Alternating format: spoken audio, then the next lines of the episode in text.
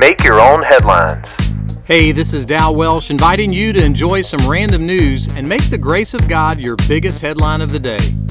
Today's podcast is sponsored by the Boom and Binnacle Alarm Clock and the letter J. So, have you ever had something wake you up in the middle of the night? A bad dream, or a baby crying, or a thunderstorm? How about an elephant in your kitchen? Recently, a couple in southern Thailand were rattled at 2 o'clock in the morning by an elephant that busted through the wall in their kitchen. He was looking for some snacks with his trunk. He snagged some rice and some other grub, and then the husband shooed him away. You know what you call a story that doesn't really matter about an elephant? Irrelevant.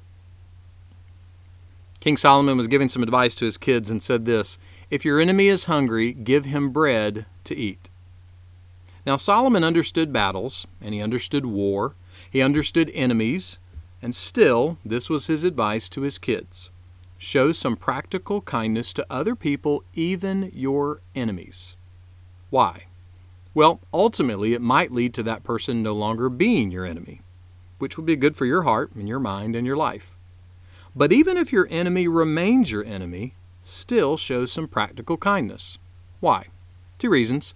First, Jesus said, Love your enemies. That includes giving them some bread. Second, in doing good to our enemies, it does something to us. It's hard to explain, but it changes our attitude. Either we aren't as angry or upset, or we see them less as our enemy and more as someone created in the image of God.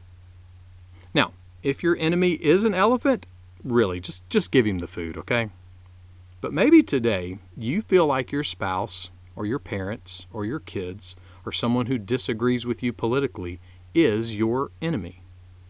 Find a way to give them some bread or some rice or a choco taco. And as you give, enjoy the mercy that God desires to give you. That mercy is not irrelevant. Make that one of your headlines today. Make Your Own Headlines is a little smidge of encouragement from Holland Avenue Baptist Church. For more ways to listen to this podcast, for weekly sermons, and for more positive resources, check out hollandavenue.com.